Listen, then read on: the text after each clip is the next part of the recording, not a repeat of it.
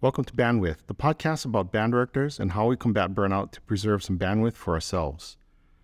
Thanks again to Evan Fujimoto for the music and to LMC Media for the artwork. If you're listening in Apple Podcasts, please subscribe and give the show a rating and a review. If you're listening in Spotify, I'd appreciate if you give the show a follow. So I'm back after spring break, and this week's episode is something a little different.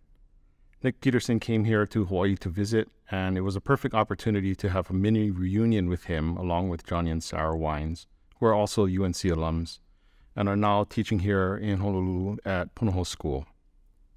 Johnny and Sara spent about 20 years teaching in Colorado, mostly in the Cherry Creek School District in Denver. And Johnny was most recently at Campus Middle School, which feeds into Cherry Creek High School, where Sara taught. They were a wonderful one two punch uh, Sara was previously at Liberty Middle School, where she fed into Grandview High School, where Keith Farmer teaches. If you didn't hear the episode with Keith, please definitely check that out. Here's my interview and roundtable discussion with Johnny, Sara, and Nick.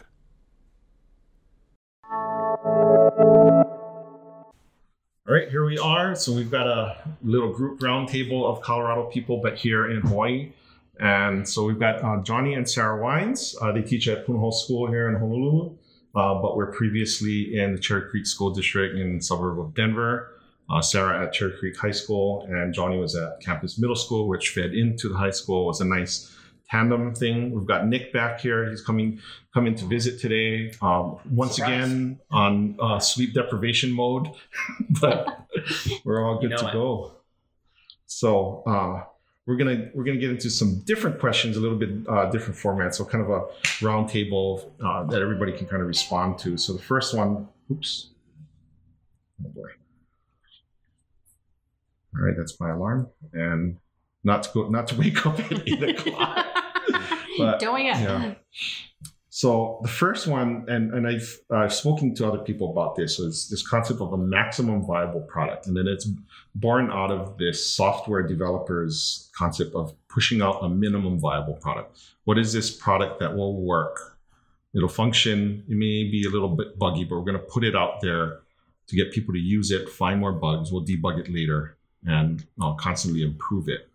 Um, and they're saying, what if we put out a maximum viable product. We said this is this is where we'll stop, and it, it was um, based on this idea that there was this version of Microsoft Office that really did everything you needed it to do. It was sleek, it was efficient, and then everything, far, yeah, everything after that became immensely more complicated and convoluted. I think when that ribbon bar came out on the top, um, mm. And they were saying, you know, what if they had stopped at this other version mm. and just said, this is good enough?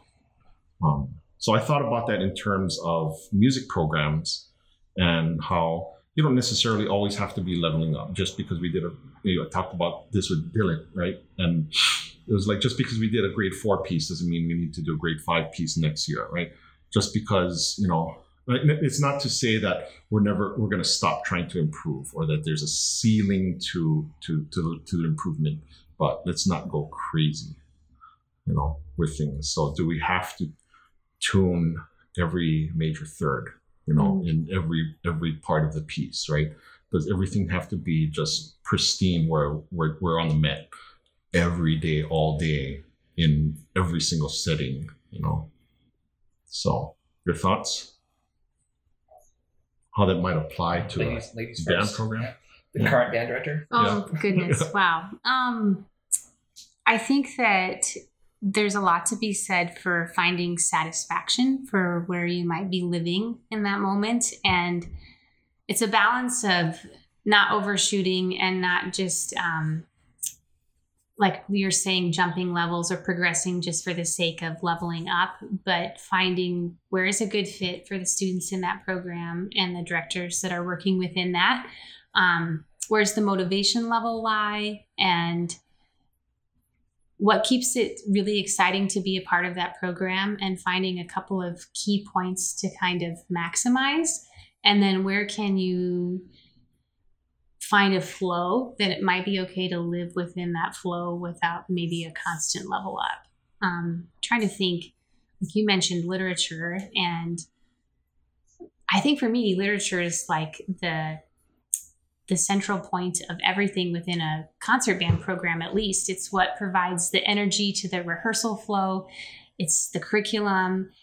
It makes a difference of do kids want to come back the next day or not? Are they excited to be there? So it's this it's where i want to spend my energy in making it exciting for them and for me and musically fulfilling but without bumping to a level where we all reach frustration.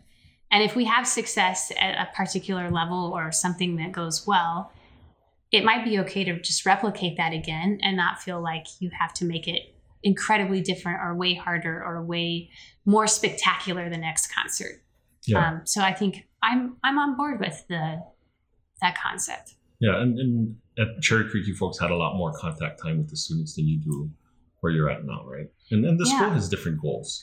Different for, goals, for and it's a different program. Um, for me, it's an adjustment because I went from the luxury of daily consistency, which I now, not teaching in that, realize how amazing that is, how great it is for students. Although shorter rehearsal time, the daily contact and the ability just to have a consistent repetition of technique and rehearsal flow is so great. Um, so with that missing, and then um, where I'm working now, I just have like one concert event per semester. That's a, also a different flow. Mm-hmm. Um, so I haven't yet found like the perfect uh, flow of programming for that yet. I think I'm starting to get the feel of what that needs to look like, but that's a journey for sure. Yeah, and then a lot of that about the school is it's not in your control. I mean, that's how the school says they dictate this is how, yeah. how it'll go. Yeah. And and they're okay with it. And then again, they, they have different goals. But one of the things, you know, having worked a little bit with some students at Punahou is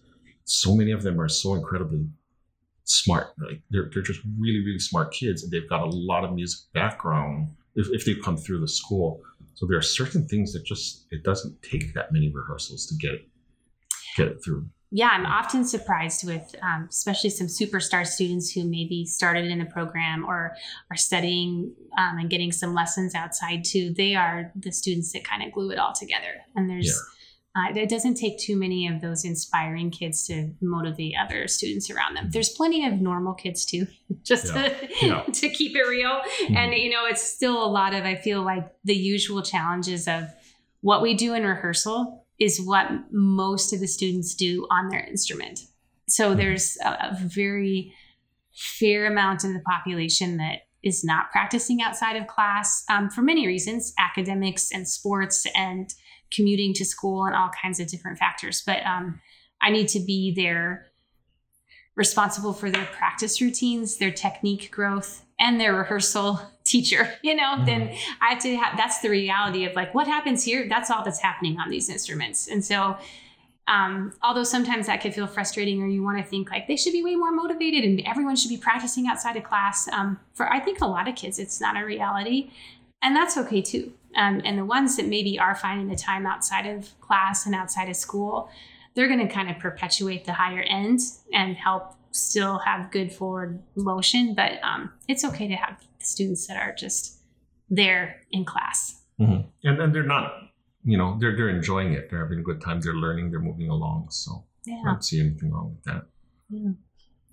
Nick, are you seeing in the marching band world people going just just way too far? Where it's just like, okay, maybe that was asking too much, or too big of an ask, or not sustainable, or yeah. And I was gonna, I was kind of, you really triggered Sara me thinking maybe about education zooming out even more just the culture in schools coming from leadership usually school boards of like wow that was our data shows great student growth you know fantastic let's it has to be better next year we're setting an even more unified improvement plan more ambitious and it just and it's like well when does that stop yeah. you'll never get yeah. to 100% we're dealing with humans every year you know so there's going to be ebbs and flows but the there's like this insistent on kind of continuous improvement, which like is baked into my DNA too. Like I perpetuate that, but then I also look at it and like that's just like a continuous squeezing of people. Yeah, it is. You know? Very inhuman. Like oh, we we taught through no, no Child Left Behind, right? So that was one of those things, right? There, every school was going to reach 100%. And like, How? how? By lowering the bar? right? Which we don't want. You don't want to Yeah. lower the bar. You want everybody, every obviously want every kid to achieve, but it's magical Yeah. thinking, Yeah. and I think, and I, I think it really is harmful. And I, I think it's always good to have ambition, but I also think it's good to just to, um, I think just recognize that, you know, there's a time and a place to start new things, and I think everybody's career is kind of an arc, you know, where you're, we have our phases of life. You know, if you think of lifespans as a whole, we- we're born, we live, and we die. You know, and I think it's the same thing with ideas, initiatives, and things like that and it's always about add, add, add, add the next new things, add the next initiative. But when are we actually strategically sunsetting things Hmm. and choosing when to let go? And I think that's kind of part of renewal. I'm glad In that's not only program. happening here. Yeah, Yeah, I think it's part of asking that renewal. it's like right? just like give it the Marie Kondo treatment and just Mhm. like let's take everything out and have a look at it and decide what to discard. And I think it's a more lightweight, a more natural, a more human way to conduct yourself through a career is to kind of have that renewal and reflection and purging. and she's actually kind of given up on that system. Like she said, she's given up on tidying up. which is- Yeah, It's very encouraging, interesting. actually. Right, you can It's only actually be she's, so she's purged good. that part of her life too. Right? Yeah, she Yeah. purged the perfectionism. Yeah, she had a third it, so- child. Yeah, I I think think she is had kids. Yeah. and you're like, oh, it turns out it's kind of tricky. But I think that applies to, you know, whether it's like inching up the ambition with repertoire to your original question about, oh, the marching band scored an 80 this year, so we got to just make it a little bit harder. It's like, well, who Mhm. says? Who knows who's going to come in the door next year? You know, Are, that are we okay with being a perennial third place team? Well, Maybe. You know. yeah. I- Yeah. Yeah. Risk Yeah. reward. Yeah. Yeah. Anyway, Yeah. Right? What's what? What is the price of that greatness? yeah. Right. In the in the long run too, right? You can't just look at that one.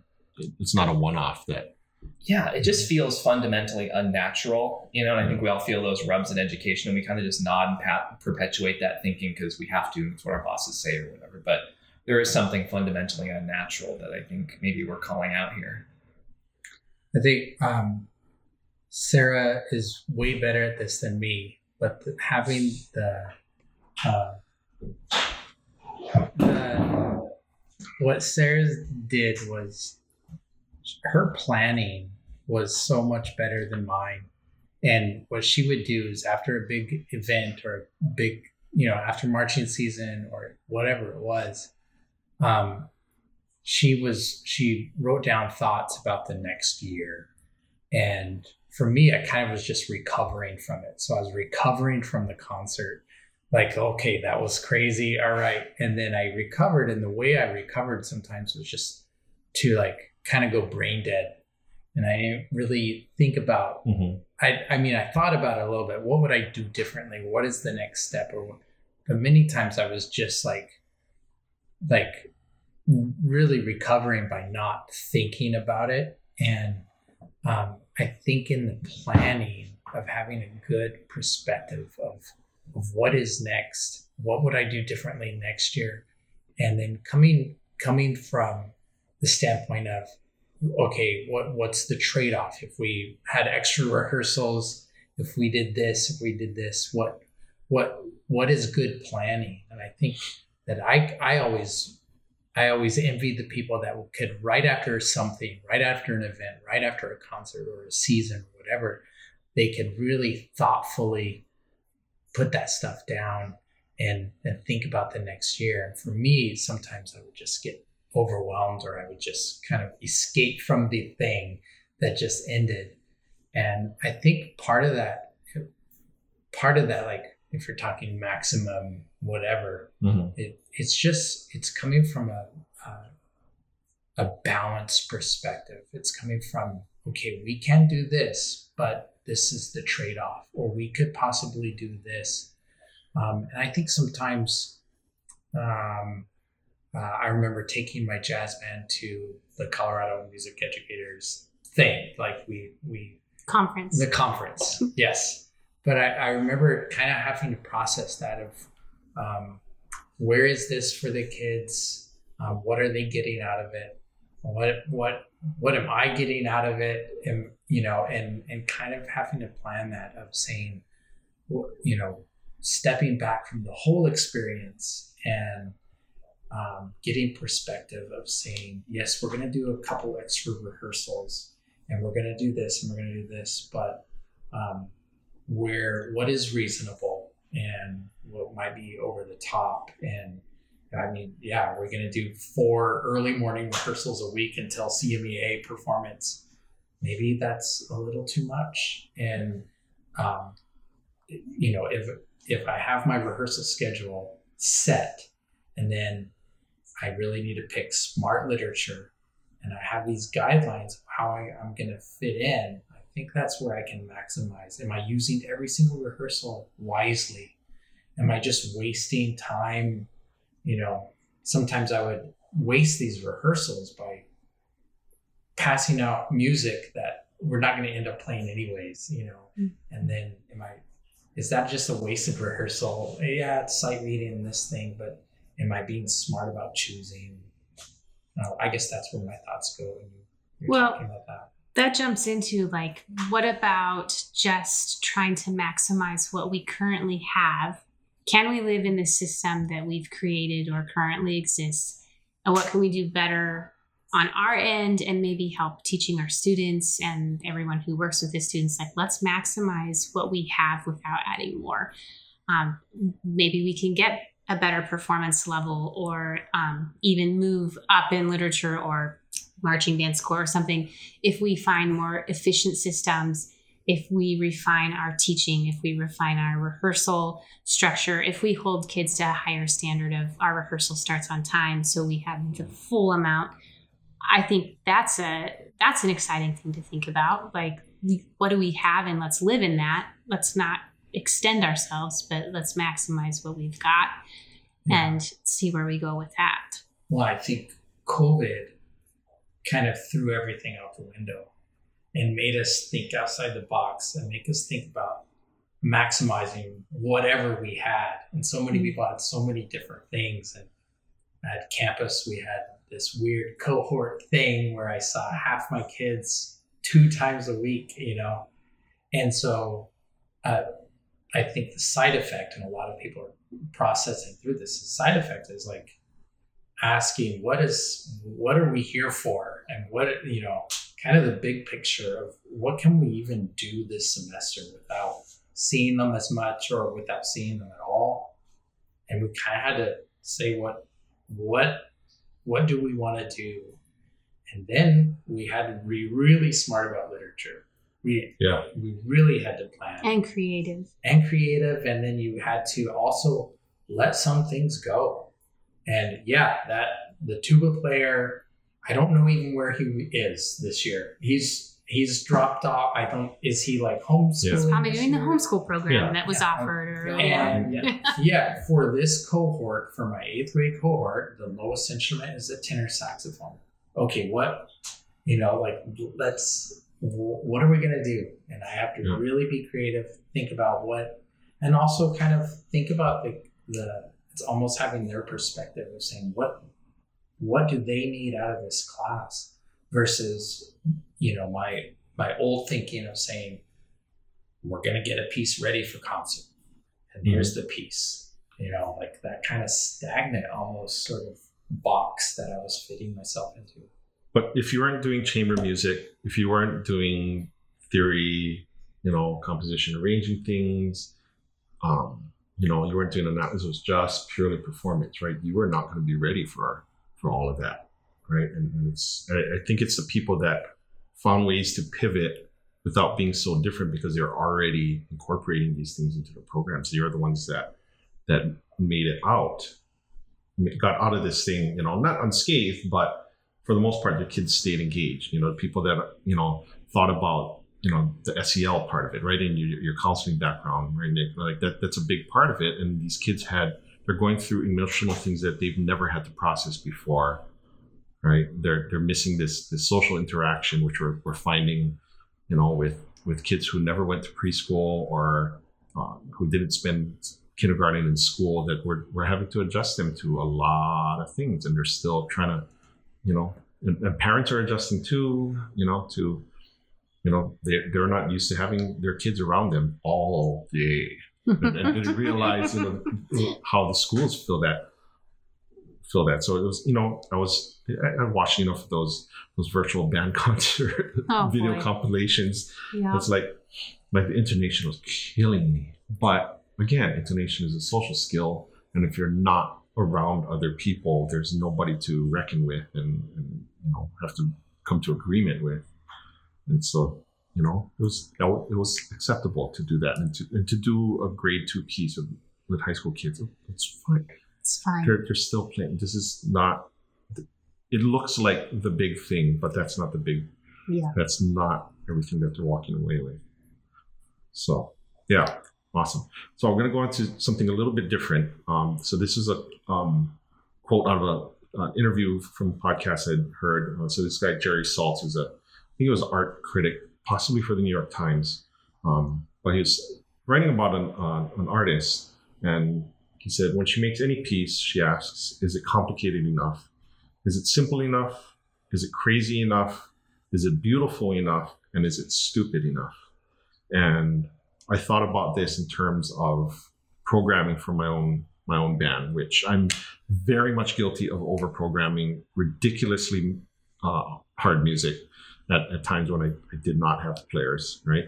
But also doing things that's like, okay, they're worried so much about chasing notes, you know, like are we getting to the music part of it? And, and it was always we can was always with the deal that we can walk away from this if if not everybody in, in the band is on board we'll walk away and there's plenty of other stuff that we can do that's going to be rewarding and whatnot. But i always just try to try to push it but also keep some sense of balance and simplicity and make sure that for the audience they're enjoying something. But i don't know you folks have a similar kind of thing when it comes to programming? Or when you you're hearing seeing other programs are people being too conservative or not conservative enough? Well, I like that quote. That's a beautiful quote, and um, I don't. Th- I'm not sure that all of those adjectives run through my mind, but Well, not That's- the stupid one. although I'm like, maybe I should Yeah. add it. Is it stupid I, enough? I've, I've done plenty of that part I've got that one. I think I've yeah. accidentally had a couple of those where you're like, that that was stupid. Um, but I like maybe this is the the passion of my career is um, just this ever longing to find the right literature and the right combination of pieces for students and, and for those players in front of you for the too, players right? in front of me. So that starts with like, you know, as this time of year when you're prepping rosters for the next year, my brain starts, the wheels are turning and you're starting, I'm already starting to think and it just happens naturally now, like, ooh, what, well, what will strengths and weaknesses be? And what's the personalities of these groups? And then I'll start to have just kind of from here on out through the summer, just bits and pieces where I have pockets of time, time to sit down and think through things that are a great fit, but it has to feel exciting to me musically, something I can live with through a whole rehearsal cycle, which for now includes a full semester of work or nearly a Mhm. semester. So that's a length of time I have to be willing to live with something. it's a relationship yeah, right it's and for the students too I need to be on board with that. And also because rehearsal is limited, I don't want to break up with a piece and then be stuck with a quick turnaround. You know, Mhm. that happens and you have to be willing to do that. But if you can find the right pick from the get go, that's pretty magical. Um, but finding and then a mix of pieces, like I, I love that process and I think it's critical to the experience for the teachers and the students. Um, and when and i've been guilty on way too many occasions of not the right fit and then you've lived it too long and you are now at a timeline that you're stuck with it and that is the worst feeling in the world and you you may get it up to a reasonable performance level and you end up performing it for better or worse and it no one walks away feeling great about that you may pull it off but no one felt passionate or like they were able to actually express their musicianship. They just lived terrified, maybe even the conductor yeah through that moment. And then you passed it back in and wanted to burn it in the dumpster. Like, why did I ever think that would work? Um, versus the times when it works out well. And it's just that sweet spot where it's a lot to work on, but it's within their wheelhouse. It's within your musical wheelhouse of things you can teach well, bring out, and then to perform that piece is like a life changing experience. So, yeah, it can be because there's some that you just need time with the piece right yeah. Right. Um, Dr. Mean had brought in David Warble to to lecture for that the secondary instrumental class, and then so he had taught told us about this you know the sight reading system, you know, or, or this like programming cycle system that he would it was like a eight week cycle or something like that, and it was two new pieces a week. At the end of the week, you put those two away, and then another two, and then another two. You do this for six weeks, and then come week seven, then you come back and you revisit, you know, like three or four of them, and then week eight you throw a new one in, Wow. and then you got a concert right after that. Wow. And and he said you have to commit to it, and you have to stay kind of low level at first because they have to be able to turn it around. But you have to make sure you're con- continuing to teach concepts and not the piece. Like you, I mean, you have to teach piece, but you have to teach concept. And he said, what will happen over time is they're going to become sight reading machines, and they're going to turn around balance and intonation and vertical alignment of rhythm and, and all of that more. Just the more pieces they play, the more they get to listen to, the more experiences, varied experiences that they have, the more ready they'll be for other stuff. So Hmm. I was like gung ho about that, and I, I really went for it. And my band could read. Wow. That's why I could do like crazy stuff with them. But then I found over time, hey, some of these need more time, right? I need to Mm. s- have this, you know, more cultivated relationship with uh with the piece, and so do the students. So we we might start some of those harder pieces early on, and just a little bit here, a little there, a little here, a little there, and then it, it just kind of migrated into this like hybrid of that, or, you know, of those Mhm. two. But um, it would, you know, there was a little crazy. There was there were there were grade one pieces in there. There were, you know, there's pop tunes in there that had crazy hard syncopated things, you know, tough transitions and and stuff. But yeah, af- after a while, like I, I think we do, I throw Christmas music at them like three days before the concert, and Wow. it's like I don't want to spend like we're, we're gonna we're gonna perform at these elementary schools. We need to play Frosty the Snowman on Thursday, and it's Tuesday. You know, like here it is.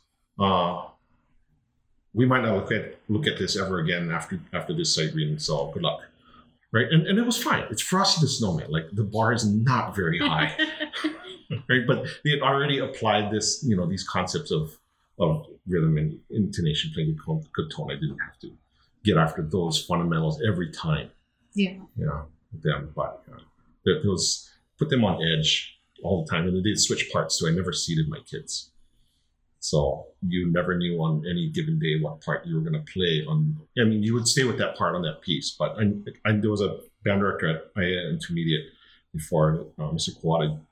Every player got every part, and you didn't know until the concert while you're in the seats which part you were playing that on that concert. Oh goodness. Yeah, that was wild. But that band was amazing. Wow.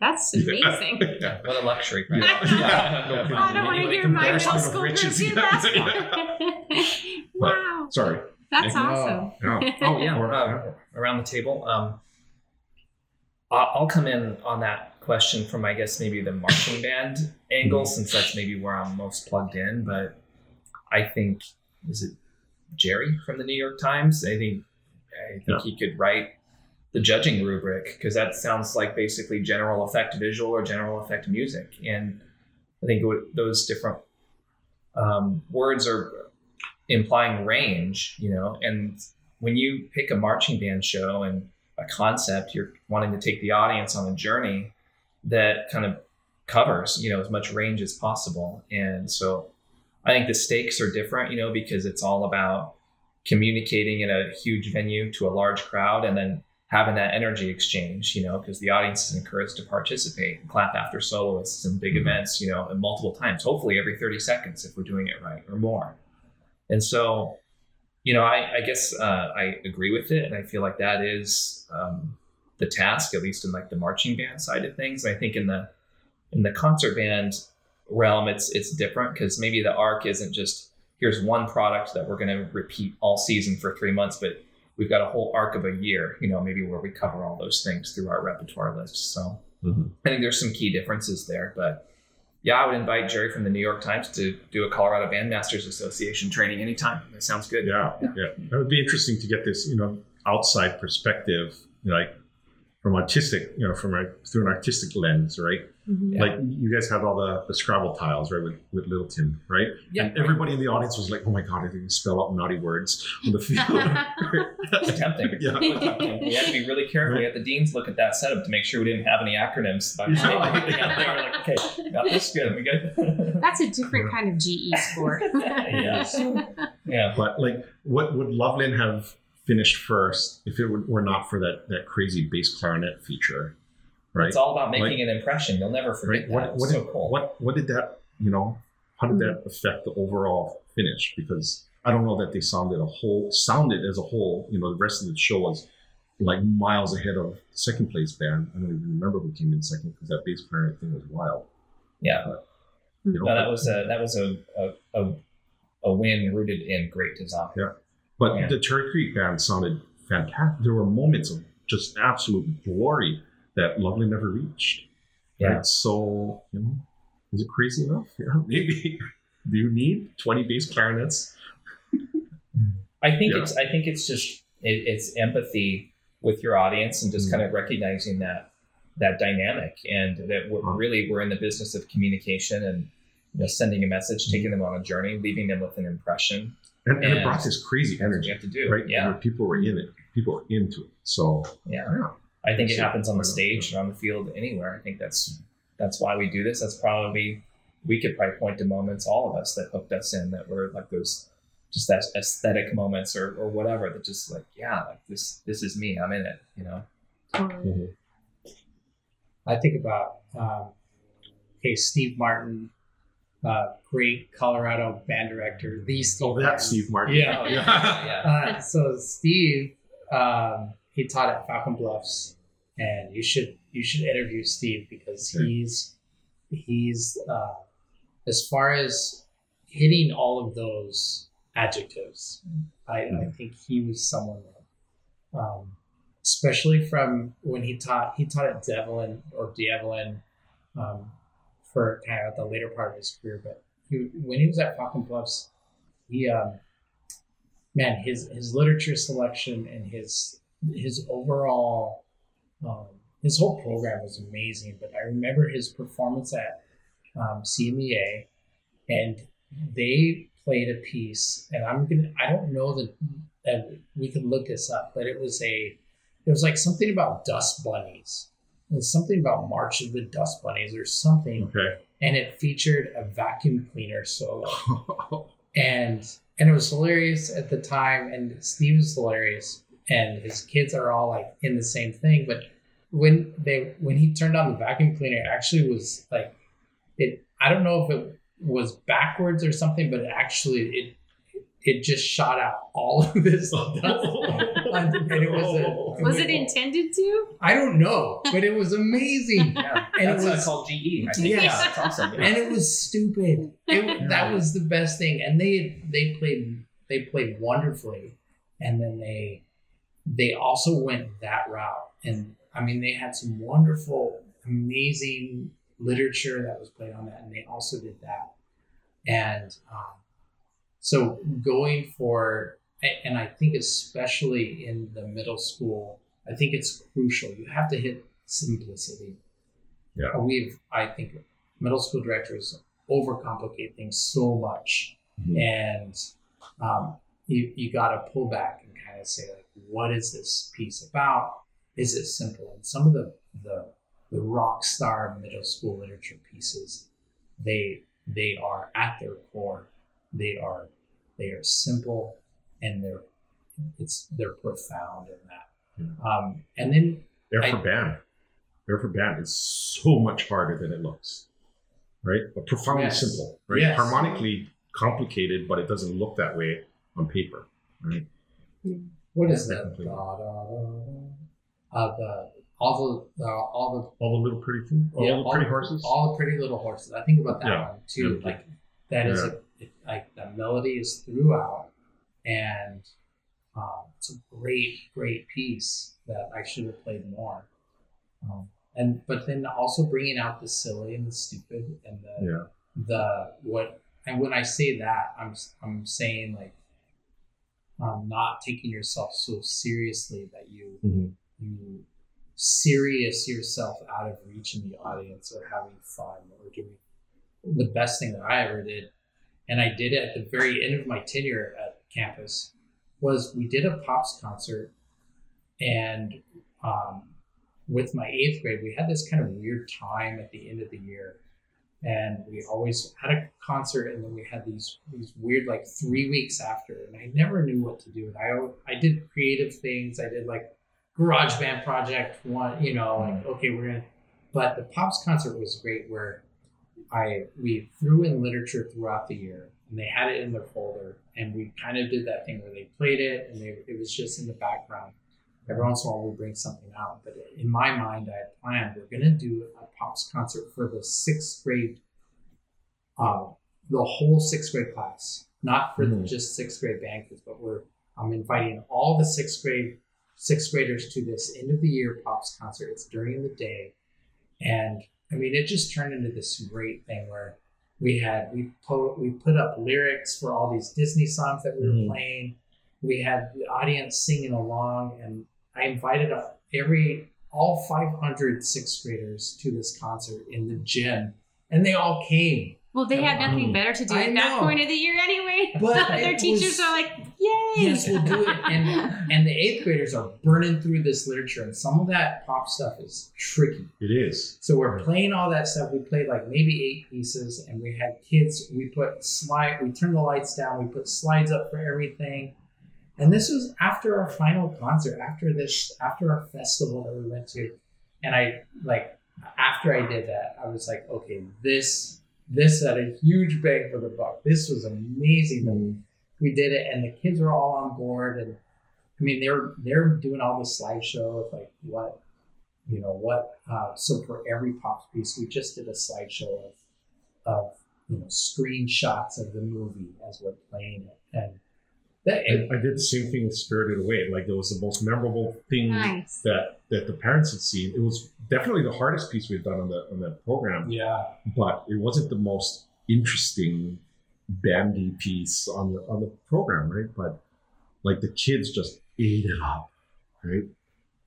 yeah and then when they they're hitting like a crazy rhythm that you know they really haven't deciphered through but they're you know that syncopation that's in some of that stuff is We did It's Guardians of the. Galaxy, and that was, those, some of those are hard.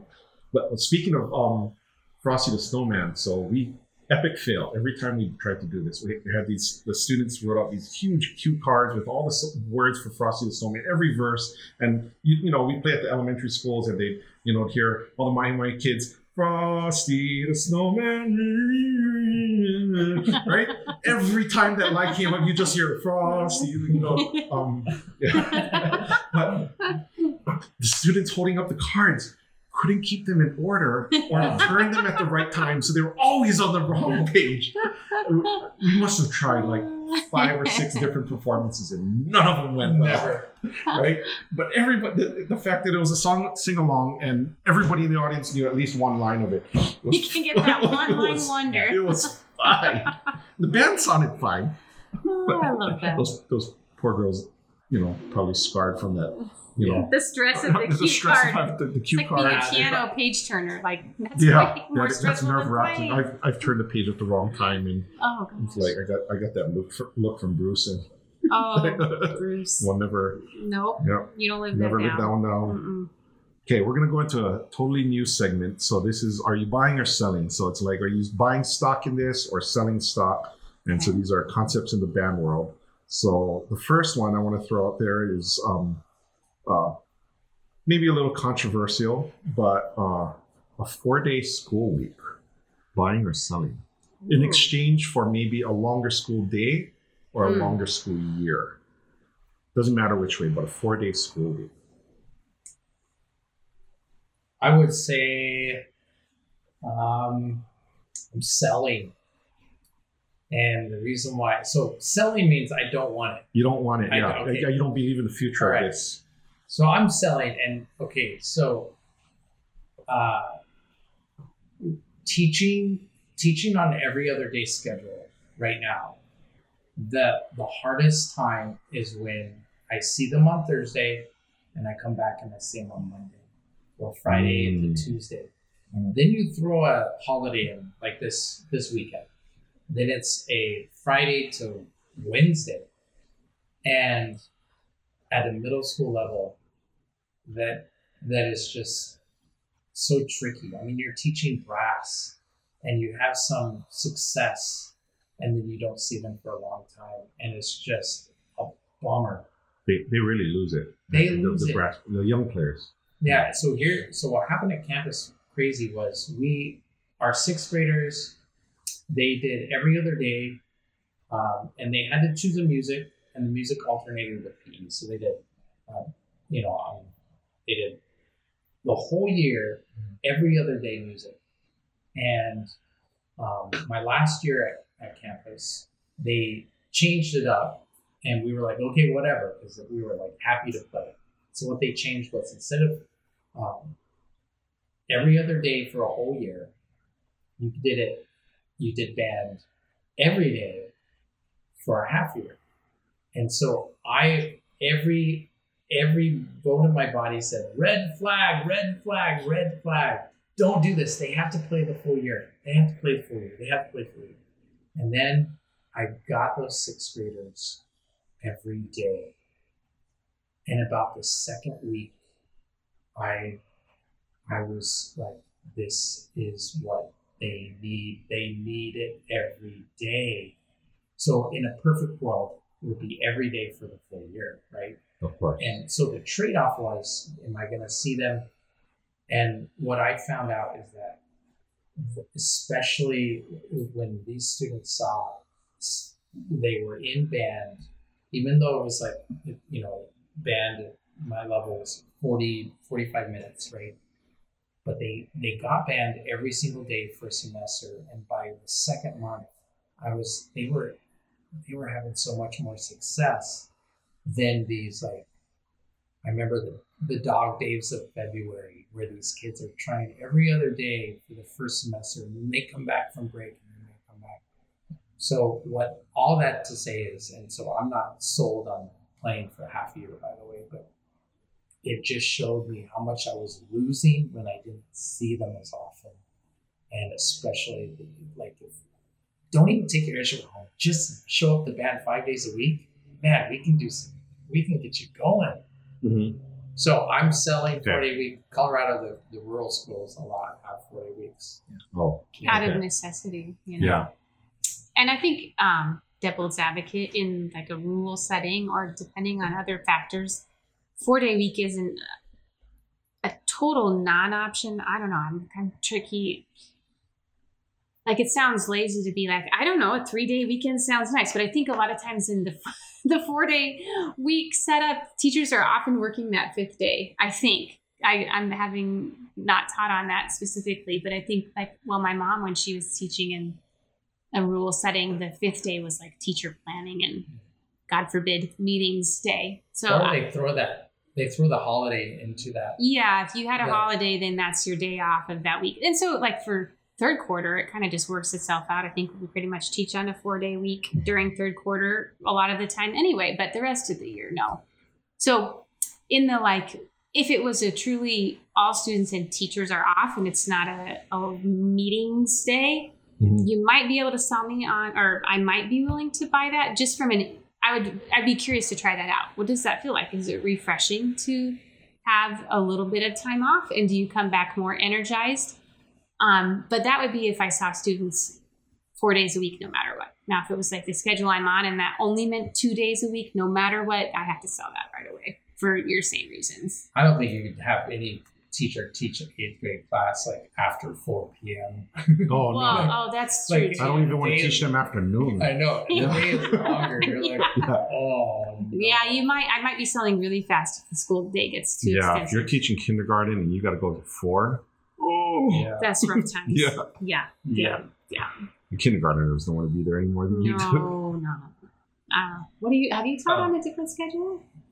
Uh, No, I, I was on the uh, the five day week too, but I'm aware of the rural districts and you know the necessity just to have bodies in the room, and even still with those four day schedules and all those perks, they they have a hard time. So, yeah, it, it definitely is a problem, and it illuminates a lot of things, and it kind of drew me into thinking from just like an equity lens, like zooming out about kids' basic needs and what do they have at home in terms of nutrition and all that. And schools are really more and more, as we found out in the pandemic, a, a service provider, you know, mm-hmm. of everything. And so it has to be considered carefully to drop a day off like that because oftentimes there's not a childcare situation or things like that. So, you know, what we might gain in terms of, you know, teacher satisfaction or maybe slightly better rates of retention, we could have a lot of losses that we're not taking into account. So I think it's an active experiment and then I could see it working. You know, if you were on a four by four every day schedule, four days a week with a three day weekend, it could probably feel pretty good. But when you put yourself on a rotator or something weird like that, then I think it would be really hard to feel uh, any momentum or progress through the year. So that's my perspective now, kind of working at a district level. Um, I'm also not good at buying and selling. Um, good at like buying high and selling low. So shout out to bought Rivian stock last year. I, I, I feel you. All right, cheers. I, I bought Tesla stock at the stock spread, and then Yeah. yeah, No, I'm right there with you, buddy. All about right, that. just hang tight. Yep. Buy and sell. This might be the wrong table. yeah, yeah. no one is rich here. yeah, yeah. exactly. Okay, for uh, for me, I would. I think I'd. I think I'd. After listening to you guys, I would still buy.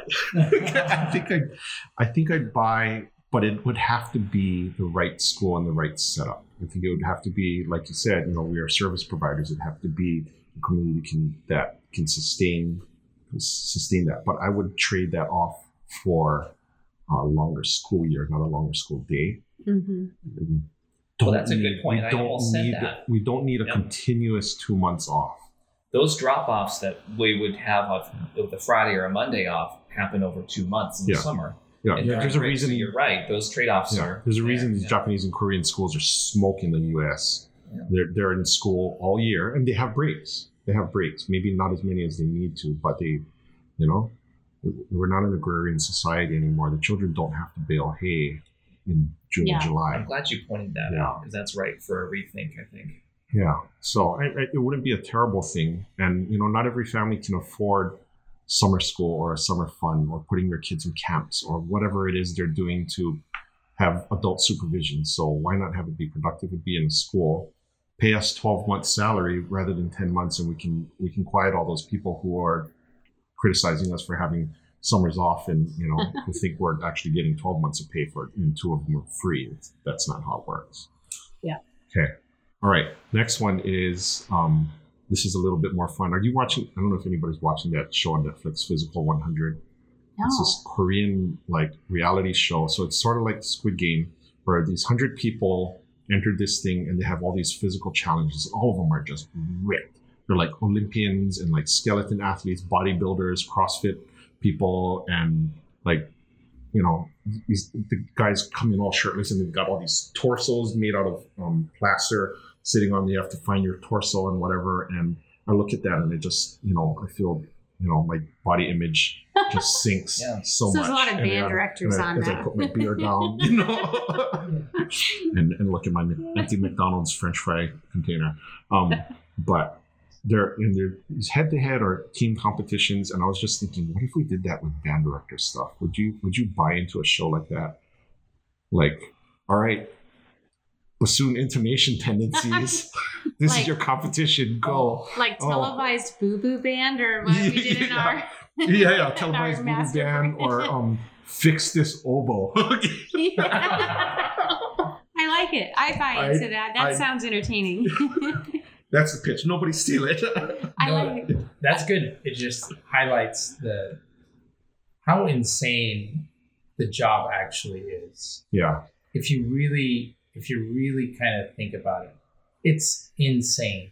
Yeah. How how much I need to get 200 people to Pasadena from from Oklahoma City with all their And instruments. uniforms. All their and uniforms. Instrument Yeah. uniforms and yeah Uh, P.S. You have to work with three different bus companies because everyone's short staffed right now, and someone has COVID, and so you're gonna have to. So it's like the amazing race, right? Like yeah. that's Yeah. that. But it, but even in the the daily instruction of what like if you actually decipher what goes on in band director world, it's it's insane. You know how many how, really how much knowledge you have to have, what you're going through, and then as you're like, what experience actually, what it gives you, and this this knowledge of being able to pick up an instrument and be able to play it and perform, and and then someone who's not in this world at all is just like, wait, you know how to play this instrument too? You're like, well, yeah. Mhm. I mean, that's really insane, and you can fix half of them. Yeah. and you can. You, Yeah, when I was fighting that bass clarinet, I you know just went down to quantum cool and I like, all right, guys, but I, I need to work on this horn, you know, and I got it kind of working. Gonna get Yeah. some problem solving. I think you've come up with a convention topic though. People are gonna really buy into this because it's gonna be a real hands-on, exciting plus compa- competition. So you're gonna have like this whole mix of things, like a few instrument repair things thrown in, and it could be even a relay. So you've got your team built, and then you're gonna have like a literature selection based on. Um, you're gonna like throw at them a page of ranges the students can play, strengths and weaknesses of the ensemble, and then they have to like quick pick a concert program. And then you're going to throw in like the logistical nonsense, like they have to, you know, cater a meal, plan a field trip, the field trip paperwork, and the administration, and, And, there's then a fundraiser tomorrow. yeah, Yeah. a fundraiser and then, thing. and then you have to meet with the nurse, and you have to get CPR certified. And you, Yeah, don't forget the EpiPens and the Yeah, pens I and know. all of And it. you Yeah. know, It's like American Ninja Warrior. You got these like different Yes. stations, and you just the band director has to Uh-huh. do it all. Yeah, That's my just a drumline work day. section leader just got Yeah. suspended for vaping in the bathroom. Yeah. Right? What do you do? Yeah. yeah. Oh, and then like really, actually, that that demonstration should happen in the music education courses at the university level. Yeah, as you're like you're taking those courses and you're thinking like, oh, I'm gonna go out and I'm gonna like, it's gonna be easy. I know I have all this knowledge. I'll be the next Alfred Watkins. Watch me. It's Yeah. gonna happen, and then all of a sudden you get like Oh, some like five in the trenches band directors, right? Who like Yeah. show wanna teach well, band. skill. Let's go. You want to see this?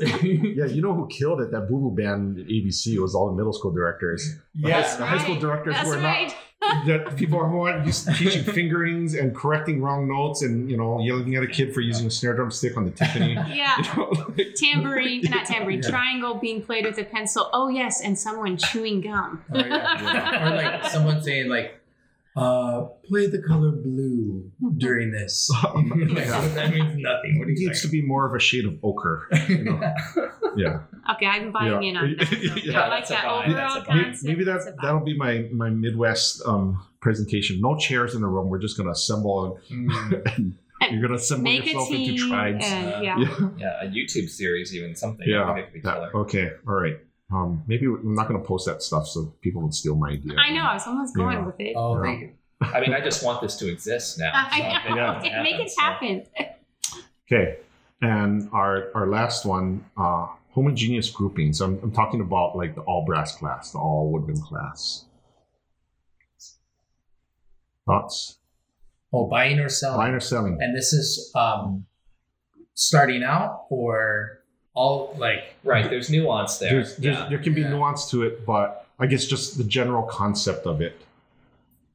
starting out, like I, I'll, because we talked about Yeah. this in the car. I think starting out is a buy, you know, but I think there's that, you know, everybody's situation is different. It lends itself to different logistics. Some people have two directors working at the same time, which I was fortunate to start in, where we we could kind of separate and come together, you know, Mhm. with a good amount of flexibility. But when I see it happen in a high school, it's like, oh, the percussion doesn't join the band until the day before the concert. Mhm. I feel like those Mhm. students are missing out on an aesthetic and artistic experience. You know, the making music in the classroom. It's not just about that concert, but it's about those moments that happen in between the concerts. And so, for me, it would be kind of a conditional sell. Okay.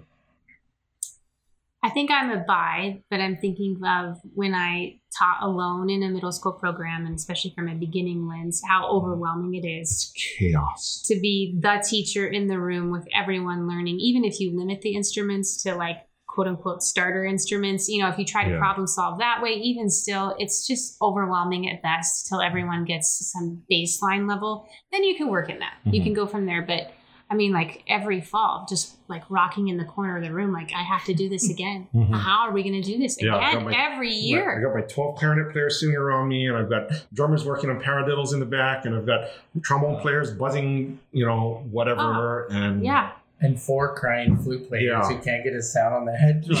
like- right? right and then so i that is one lens and then we got to do some a lot of team teaching beginning level to separate out a little bit still not perfect because someone had to claim the percussion and that was always not fair for them ultimately and not fair for us because they really needed we needed one third partner in that mix to give percussion a really viable start on their own too like if there's Yeah. a split up now we're like living this you know little dream luxury where at the beginning level Yeah. they're getting to split out into their like instrument classes even percussion getting their own situation and then they get to mesh together fourth quarter and have this awesome full Yeah. band Oh, okay. experience and so that's really beautiful and it's a complete luxury that i'm aware of not being normal Britt's got it similar. So her kids in the second semester come back all together. So Oh, she only cool. starts them for the semester like that. But the percussionists, everybody's are all they're all in the same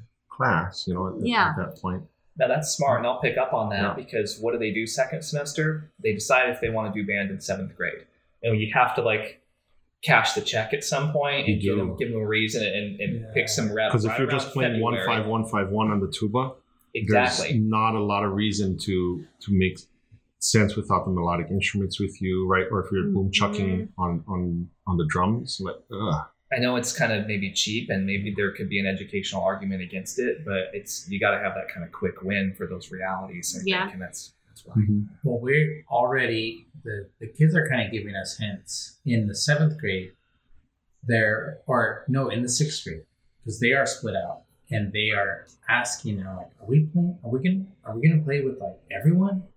You get, and it's not like they're eager for that.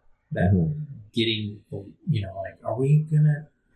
Is this you know we're playing we're playing a recording of something and they hear the percussion, they hear the woodwinds or you know and it's one part social which is Yeah. completely okay too because they're like yeah. I signed up for band with my best friend who happened to choose an instrument outside of my I know, group. and then we Yeah. split them Dang up. it! Yeah. Now we're in separate uh-huh. classes, so they're like just joyfully waiting this reunion, you know. So Yeah, and I like that social day- part too. That first day when you combine classes, Oh. like, Yeah. like, Help like, us. I always had two eighth grade groups, and we would like rehearse, you know, and it was like, Just like, like social like hey! you're like, guys, we are trying to musically mesh because so we can get concert together. guys, guys, come on, guys. Not it. So I think I buy. Condi- like I like the conditional. There's got to be Yeah. a real quick way to also join back in. But Yeah, watching a percussion like play whole notes on like when they're playing snare or something, you know. Oh. yeah. Here's an interesting thought, though. We had to do that. I just this popped in my mind last year. We had to do that at the high school level mm-hmm. with the youngest group. They were mostly freshmen, but because of some COVID restrictions that still existed last school year, I taught high school woodwind class, Okay. and then there was a high school brass class and a high school percussion class.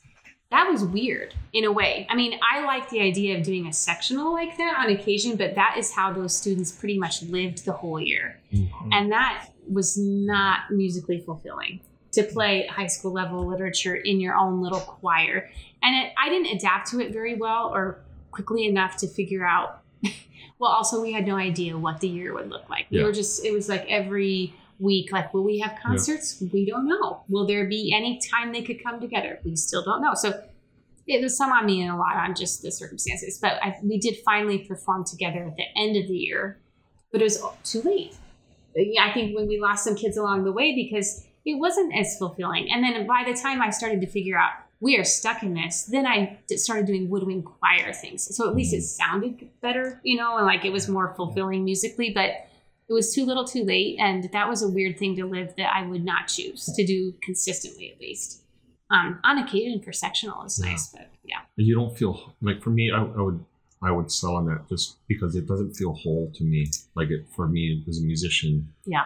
I, I've never been in a situation teaching like that or or or really learning. So it's always been everybody all together Yeah. Um, and you know, and I'd have split classes where okay, maybe this class doesn't have the tubas, you know, or we Sure. have a trombone player in here. Um, but you know, you know, we, we got along, but we did a lot of after school rehearsals to you know make you know get, get the the whole group sound together, and Yeah. maybe that's what that's what killed me. But I didn't do sectionals. I refused to do sectionals. Mm. I told Nick in the car, sectionals are for people who don't practice. But Amen. That's why I did so many sectionals. Okay. or, or don't or don't or don't pay attention, right? But but he you also brought up that there's a tremendous amount of teaching in the right in the marching band drum corps setting right in those sectionals. Mm. Right, that's more of a process, and it, and that's an opportunity for student leadership, and Mhm. that's that those sort of structures that I think are beneficial for youth in a lot of ways. There's a lot of arguments to be made. So those kind of sectionals, you know, that that are really empowering students, building camaraderie and teamwork, and all that, I think can be really cool, creating opportunities for student leadership. But yeah, the concert band setting, I have a little more of a mixed opinion. And we, we you know we, we talk a lot about flexible grouping and, education in, in general, right? You know, or preferred preferred grouping and whatnot, which may you know may look like okay, we're going to put all the low voices together. So, so when we were doing the high school, when I was helping with the high school select band, um, you know, I convinced them to to not do um, individual instrument breakouts because for the most part that group didn't need uh, that they didn't need a, a specialist working with them on oboe things. What they needed to do was hear the flute parts and the oboe parts together and the first clarinet parts together. So all the high voices went together, the middle voices went together, the low voices went together, and the percussionists went together. You needed four clinicians. You needed a brass person that could just talk brass, period, right? A woodwind person that could talk woodwind things, period, and and that actually worked. The piece came together much faster. Um, for for kids who are not used to playing with each other all the time. So I found that really helpful. Hmm. Okay. Well, that's all the uh, mental stamina that I have for this day. Here, I'm here. sure Yeah. Nick I is think Nick It's uh, is 12, yeah, it's 1210 Colorado time right now. on, It uh, is, yeah. like four hours of on, sleep a, somehow. on a school week. Yeah, it's a school night. Well, not for me.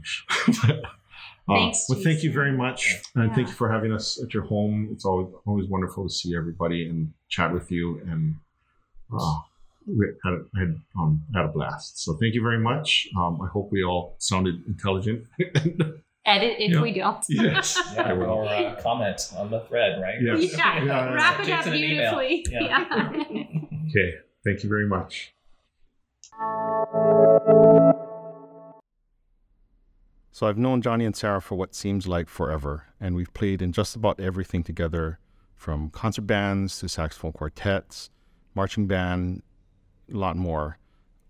I've got the utmost respect for them as teachers, as parents, and as human beings, most of all. They've got two wonderful children who I've gotten to know since they moved here. And one of my takeaways from getting to reconnect with them in the last few years is that early on in life, when they just got out of college, they spent a lot of time working on their careers, on their relationship, their personal goals, and they did a lot of worldwide travel before they had kids, all before they had kids. Uh, this was done with great intention, and I think it's a great model for those who are looking to have kids, and especially for band directors who may be married to each other or to people with uh, highly demanding jobs in terms of time and stress and the intensity of your workday. Well, that was a great episode, and I hope you enjoyed it a lot. If you did, please give us some comments in a review in Apple Podcasts. Um, I hope you like this di- different segment as well. So please subscribe and give the show a review on Apple Podcasts and share it with friends wherever you get your podcasts from. Be sure to stay tuned for more episodes to come.